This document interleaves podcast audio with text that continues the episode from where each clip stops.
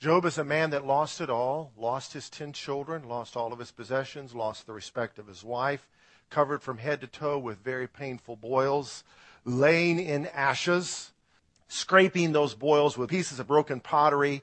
Three friends come to see him. I don't know where the other friends were. He was the greatest man in the East. Three people showed up. They stared at him silently for seven days. Then they began to speak, and that was even worse than being stared at. They began to look, examine, uh, accuse Job of some kind of sin because God would never allow people to suffer were it not for sin. Now, the concept of doing things wrong and having bad things happen to you in response is partially true, but it's not completely true. Remember that man Jesus healed? The disciples said, All right, this guy's in bad shape. Who sinned? Him or his parents? And Jesus said, Neither. But for the glory of God, I'm going to heal him.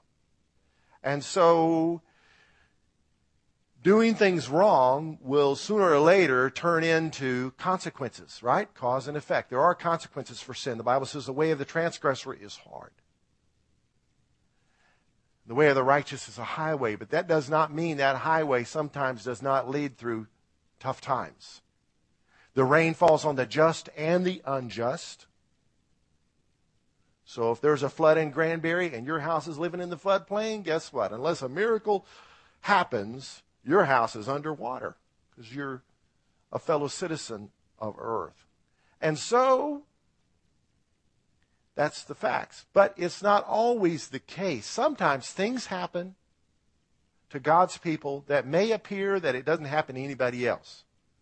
Never believe the lie that you're the only one. And it's my hope and prayer that we completely uproot out of the culture of this church any tendency to try to blame people for all of their suffering. I went to a seminar one time put on by one of the local rehab centers. They're helping people get off their addictions, and a question was asked we notice a lot of people with addictions are also bipolar. Which came first? Were they bipolar so they became addicts, or were their addictions doing damage to their brains so now they're bipolar? And the leader of the rehab center wisely said, To us, it doesn't matter. There's a problem. Let's help. Let's help, all right? So finding a reason to blame doesn't always help anyway. It is what it is. Now let's move on. Beating people up for their past is cruel anyway. Jesus took the beating for us. Amen. And so here we continue with the story. After being blasted repeatedly by three well meaning friends, Job is assailed by a fourth friend. We talked about him last Sunday, named Elihu the Buzzite. While declaring some wonderfully amazing things about God and his glorious majesty, Elihu mixes in with those praises accusations of sin against Job.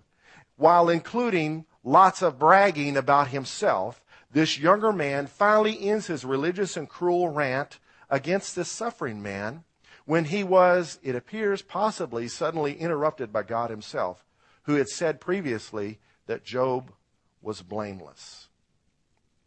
Now, in his discourse, Elihu was talking about the weather, the wind, the rain, clouds, lightning, thunder. So it could be that kind of thing was beginning to happen.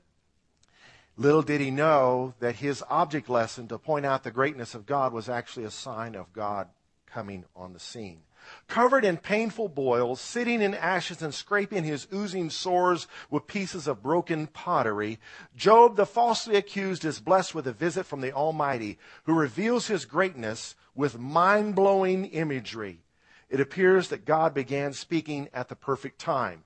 In chapter 37, the last two verses, Elihu is talking, and he says, As for the Almighty, we cannot find him. He is excellent in power, in judgment, and abundant justice. He does not oppress. Therefore, men fear him. He shows no partiality to any who are wise of heart. Insinuating Job's not wise. During Elihu's mixing of wonderful declarations of the glory of God with his condemning accusations against Job, God shows up. In answer to Job's cry in chapter 31, verse 35, he says, Oh, that the Almighty would answer me. The Almighty begins to speak for himself. Chapter 38 begins, Then the Lord answered Job out of the whirlwind. Now keep in mind, Elihu had been speaking of clouds, and here's a whirlwind. So maybe he and all three friends ran for cover. I don't know. The Lord answered Job out of the whirlwind and said, it might be paraphrased, that Jehovah answered for or on behalf of Job. It's a strong word that he says, and if you put yourself in Job's shoes, you may think it would be hard for Job to hear, but it's medicine to his soul because his soul had been infected by these accusations. His soul had been infected by his own defenses, trying to defend himself. He'd gotten his eyes off of trusting in God. If you look at the earlier part of his defenses, he told his wife, We must trust God. He got away from trusting God to looking at his own self, to looking for things to defend himself. So the Lord answered Job out of the whirlwind and said, Who is this who darkens counsel by words without knowledge? On the surface, this may look to some like God is putting Job down.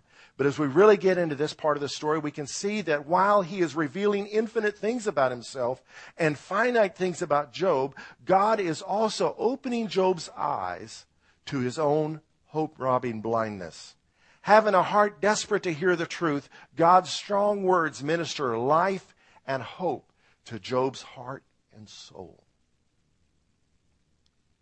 If you treat a boil right, it's going to be painful, right? It's going to hurt because you got to get that poison out. And so, while God's words may hurt, it's going to draw the poison of distrust out of his soul and hopelessness out of his mind. Who is this who darkens counsel by words without knowledge? Now prepare yourself like a man. I will question you, and you shall answer me. Where were you when I laid the foundations of the earth? This states the Almighty's preexistence. Job, I'm older than you. Why are you leaning on your understanding, trying to make sense out of everything? Tell me, where were you when everything got made? Tell me if you have understanding. Tell me, where were you? Who determined its measurements? This states his predestining purpose. Before he made everything, he determined the dimensions of it. His purpose that preexisted everything, destined everything to come into being. Surely you know. Who determined his measurements? Surely you know, since you're the big wise guy who's, who's trying to make sense of out of everything. Tell me, who determined the dimensions of the universe? Or who stretched the line upon it? This speaks of God's immense omnipotence. He's all powerful. Only He can measure the universe.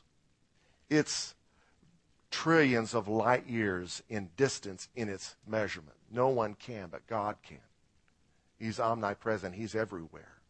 He's on Mars just as surely as he's here. He fills the universe with his presence. He knows the measurement of everything. He's omnipotent and immense. To what were its foundations fastened? What holds all this together? We know gravity has a part to play in it, but what does gravity connect to? You ever put a, uh, take a bucket of water and in science in elementary school they use this to demonstrate gravity. You put water in a bucket and you spin it like this and the water doesn't fall out. That centrifugal force keeps the water in the bucket. But yet that doesn't demonstrate gravity because the earth is spinning. We should be flying off of it because if you turn that bucket over and do that, the water's gone. What holds all this together? This speaks of God's sustaining power and authority. All things are held together by the word of his power. Can we say God is superior? He is superior. Or who laid its cornerstone? Who did? Tell me, Job. Who laid the cornerstone to the universe? Where's the center of all this? When the morning stars sang together, were you there? and all the sons of God shouted for joy. Were you there, Job? This speaks of experiences that God has that man has no knowledge of. Being humbled by such credible quizzing, Job hears our Heavenly Father go on to describe his divine perceptions and interactions with nature. Using words of jaw dropping beauty while including more rhetorical queries, I think God nails a coffin shut on all of Job's hopelessness with multiple revelations of his awesomeness. For the sake of time, let's skip through God's splendid speech here and look at some of his rhetorical questions. You know what a rhetorical question is? It's a question that actually is a statement. These are amazing questions. Have you entered the springs of the sea? These are the days before scuba diving. In verse 21, he had said, Do you know it because you were born then or because the number of your days is great? Have you entered the springs of the sea? Have you walked in search of the depths? Have the gates of death been revealed to you? In other words, Job, you say you want to die, but you don't know what you're talking about. You don't know what death leads to. Why are you so fascinated with dying? You don't know what's you're talking about. Have you seen the doors of the shadow of death? You're still here. You're still alive. As I stated earlier, when you quote from the book of Job, you must be careful because there's a lot of opinions of man in it. So just because somebody says Job, Job such and such says, be careful. Some people look to the book of Job for answers to questions about death. Well, when you do that, look at what God says, but be careful if you're quoting what Job said about death, as he apparently did not know what he was talking about. Have you comprehended the breadth of the earth? You know how big this planet is where you live? Tell me if you know all this. Verse 31, he goes on, Can you bind the cluster of Pleiades? Pleiades? Pleiades is known as the seven sisters. It's a constellation of stars. It appears in the wintertime. Some people think it's the Little Dipper, but it's not. It is believed by some in the scientific community that Pleiades, which is part of the Milky Way, is the center of the gravitational pull that holds the, the Milky Way in order. Scriptures really are inspired, aren't they? Or loose the belt of Orion. Orion's belt. Who's seen Orion's belt? Any astronomers in the house? Can you untie that thing? Of course, Job can't, but God could. A word of his power, he can just rearrange things if he wanted to. Can you bring out Mazzaroth in its season? Now, Mazzaroth is a word about a specific constellation.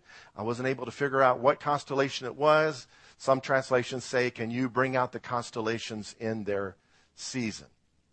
Or can you guide the great bear with its cubs? Now, this is speaking of the star Arcturus. Arcturus orbit is 125,000 miles per second. Job, can you guide Arcturus? And the stars that are part of its orbital system? Of course he can, but God can. Do you know the ordinances of the heavens? We're still learning things every day. Can you set their dominion over the earth? Mercury rotates around the sun 47 kilometers per second. Venus 35 kilometers per second. Earth 29 kilometers per second. Mars 24 kilometers per second. Jupiter 13 kilometers per second. Saturn 9 kilometers per second. Watch this video entitled A Creation Rant. You, me, Carrot Top, Martha Stewart, the Queen Mother, the kid that sold you coffee this morning. Everybody and everything is spinning at a thousand miles an hour. Busy? Not surprising considering terra firma is blasting through the universe at 67,000 miles an hour. Big numbers, fast speeds, right? Wrong. You only think so because I'm not done yet. Earth lives in a tiny little solar system, revolves around a tiny little sun, sends light in our direction at 186,000 miles per second. If you and I could travel that fast, it would still take us 100,000 years to get from one end of the galaxy to the other. Big? You have no idea. You can't even conceive. Every star that any human being has ever seen is an atom in a molecule in a drop of water at the bottom of the biggest bucket imaginable. You and I, we don't even show up in that metaphor. You think I'm exaggerating? Our galaxy is one of 100 billion. 100 billion. Got it? Of course not. I could say it hundred billion times and your mind still would not and could not possibly grasp the concept. And even if you think it has, it just goes to show you that you don't understand that the universe is expanding at a billion miles an hour in every direction. So what's my point? God is my point. I could go on and on. That despite the fact of the infinite amount of space in our universe, evolutionary scientists will still admit that the chances of life happening anywhere, much less here, are mind numbingly small. I could talk about the fine tuned universe theory or the rare earth theory. I give you lots of math and numbers. We could talk about the tilt of the earth, the atmosphere and radiation and tides, and how all of that has to be. But the fact still remains that you're struggling with the sheer cosmic scale of what I'm talking about. So forget about it.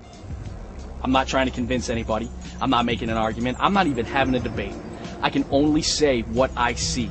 And what I see is God. I'm talking small facts again. I'm talking sea turtles returning to their hatching beaches. I'm talking heartbeats. I'm talking everybody has a unique tongue print. I'm talking a tiny flea jumping off the back of your dog and the acceleration is 20 times that of the space shuttle launching. Which just goes to show you there's no such thing as talking small facts. I can only say what I see and what I feel in my insignificant tiny little corner of the universe. God. You don't agree? It's fine. We can talk. But do me a favor before we do. Get up at 2 in the morning and drive for four hours. A ridiculous speck in cosmic distance.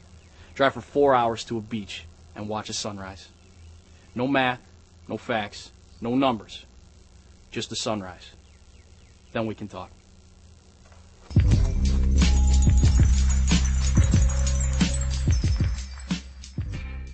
In my research, I found some that believe the solar system is moving 15% faster than they thought, which means the Milky Way is a whole lot bigger than they thought. God is awesome holding all these things together. Moving on from his authority over creation, the weather, and the stars, God begins to use the animal kingdom, yes, the interaction with these living creatures to bring forth his hope bringing points. Do you know the time, verse 1 of Job 39, when the mountain goats bear young? Or can you mark when the deer gives birth? Can you number the months that they fulfill? Do you know the time when they bear young? Remember, Jesus said that the Father knows when a sparrow dies? Do you know when a sparrow dies, Job? You able to keep track of all this since you're trying to be wise and understanding all that's happened to you? Does a hawk fly by your wisdom? Verse 26. And spread its wings toward the south, catching those southern wind currents. Does the eagle mount up at your command and make its nest on high? Are you the one that gave birds these instincts? On the rock it dwells and resides, on the crag of the rock in the stronghold. From where it spies out the prey, its eyes observe from afar. Listen to this. All eagles are known for their excellent eyesight, and the bald eagle is no exception. They have two centers of focus that allow them to see forward and to the side at the same time. Bald eagles are capable of seeing fish in the water from several hundred feet above. This is quite a feat since most fish are countershaded, meaning they are darker on top, less reflective, and thus harder to see. They have eyelids that close during sleep, for blinking, they have an inner eyelid called a nictitating membrane. Every three or four seconds, this membrane slides across the eye from front to back, wiping dirt and dust from the cornea. Because the membrane is translucent, eagles can see even when they're blinking. Eagles, like all birds, have color vision. An eagle's eye is almost as large as a human's, but its sharpness is at least four times that of any of us with perfect eyesight. The eagle is believed to be able to see a moving rabbit from almost a mile away. That means that an eagle flying at an altitude of a thousand feet over open country could possibly spot prey in an area of almost three square miles from any position. Amazing. Job, I made the eagle. Why can't you trust me? Moreover, the Lord answered Job in chapter 40, verse 1, and said, Shall the one who contends with the Almighty correct him? Now the Lord's becoming very direct with this hopeless man from Uz, Mr. Job. He who rebukes God, let him answer it. Then Job answered the Lord and said, Behold, I am vile. what shall I answer you? The trial he was in had tempted him, and he yielded to the temptation because of his pain. He erred and stopped trusting in the Almighty. I lay my hand over my mouth. Once I have spoken, but I will not answer. Uh, oh, wait a minute, I spoke more than once. Yes, twice, but I will proceed no further. God, I'm being quiet. I recognize you're awesome, and I'm not. Being greatly humbled, Job repents for ever questioning God. While his friends falsely accused him, wrongly assuming that everything bad in life must be the result of our sinful choices, Job, on the other hand, on the basis of his not being deserving of such suffering, winds up questioning God concerning what appeared to be injustice. Trying to make sense of everything, not just the recovery of his losses, became this hurting man's quest. Then the Lord answered Job out of the whirlwind, chapter 40, verse 6, and said, Now prepare yourself like a man. I will question you, and you shall answer me. Would you indeed annul my judgment? Would you condemn me that you may be justified? Have you an arm like God? No. Why are you leaning on it? Don't lean on the arm of the flesh, the Bible says. Or can you thunder with a voice like his? Then adorn yourself with majesty and splendor and array yourself in glory and beauty. If you're able to do this,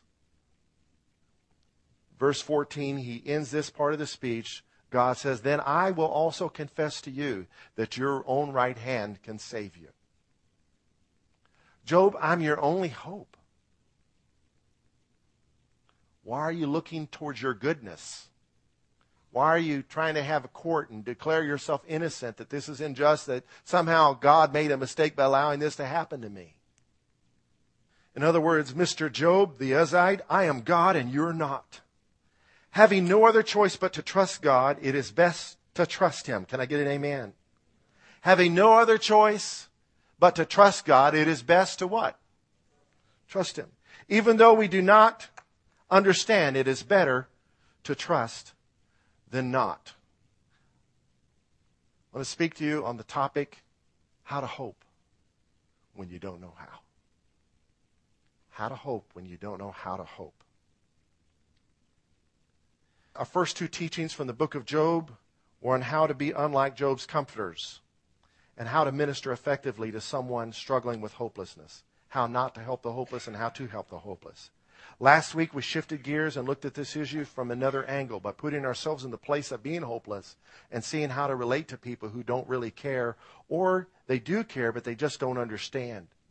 We saw that this is very important because life can often bring us opportunities to face circumstances when all seems futile and our well meaning acquaintances may not remember how to minister to us effectively. So to handle hope robbing critics, we got to learn not to take everything people say to heart.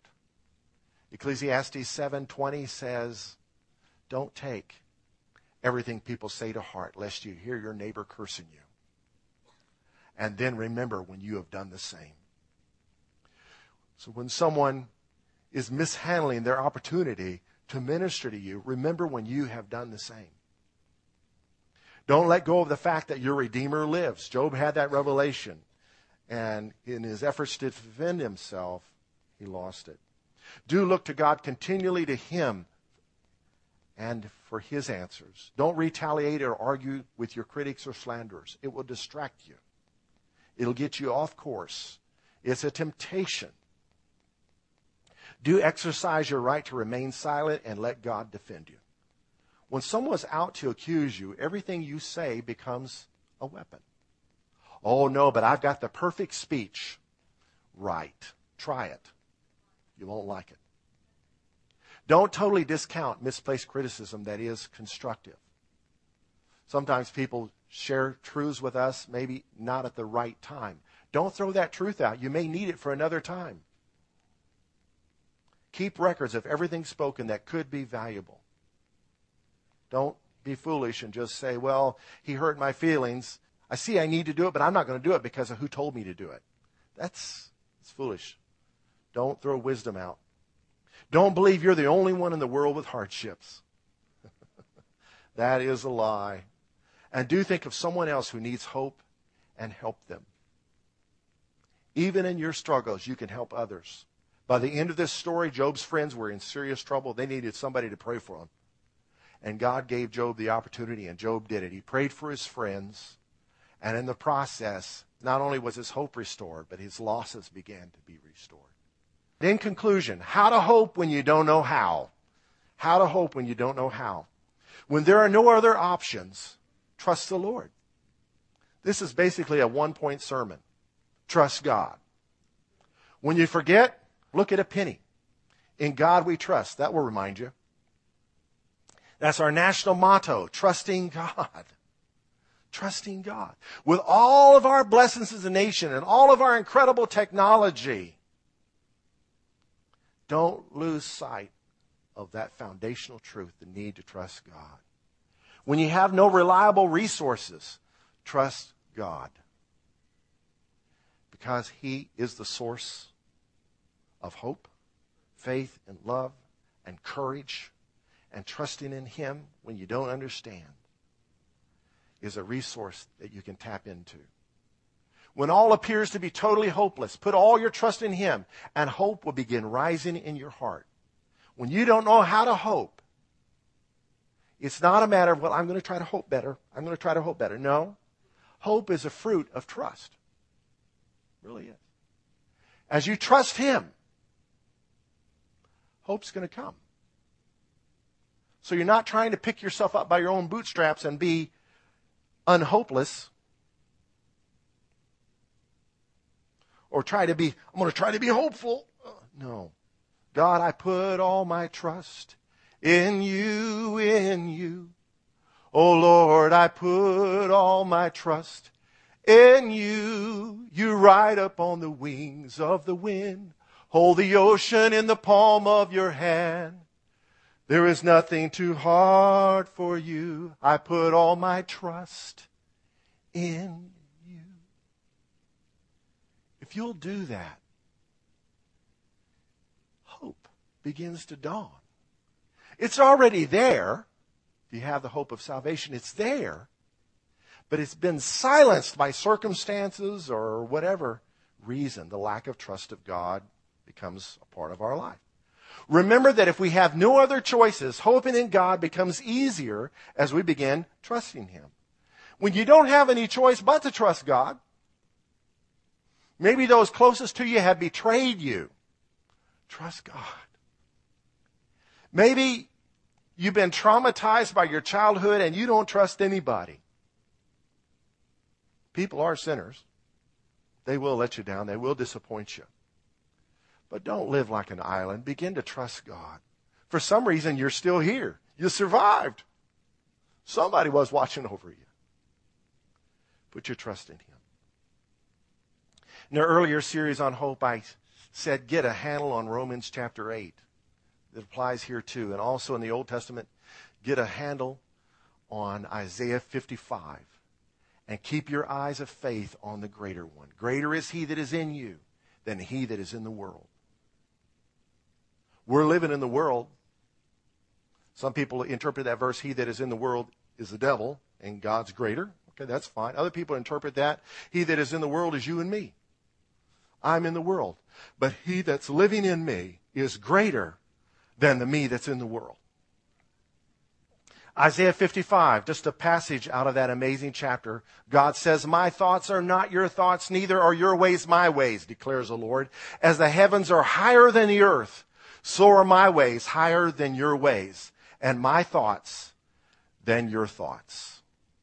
Here's a story of a modern day Job.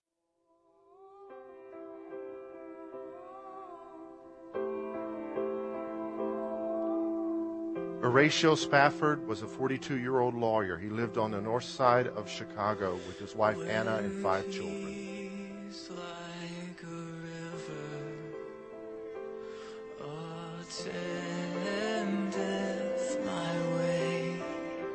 In 1871, his only son died, leaving him four daughters.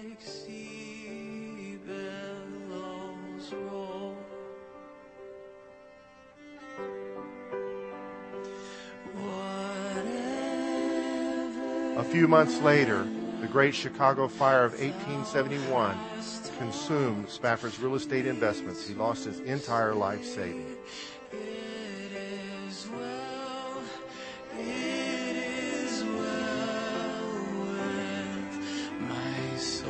Two years later, Spafford and his family decided to take a vacation to Europe. However, he was delayed by last minute business. So he sent his wife and four daughters on ahead on the SS Ville de Havre as scheduled, promising to follow in a few days.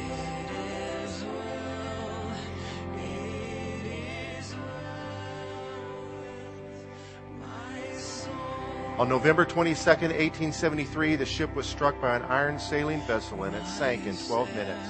226 people were killed.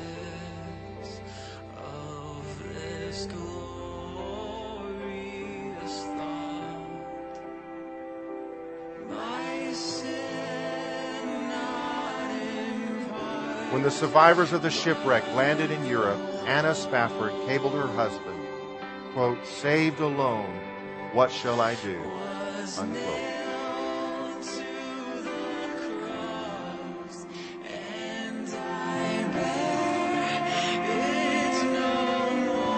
Spafford immediately left Chicago to bring his new, his wife home. In the midst of his sorrow, while sailing near the place of his daughter's death, he wrote the words to this hymn, It is well with my soul.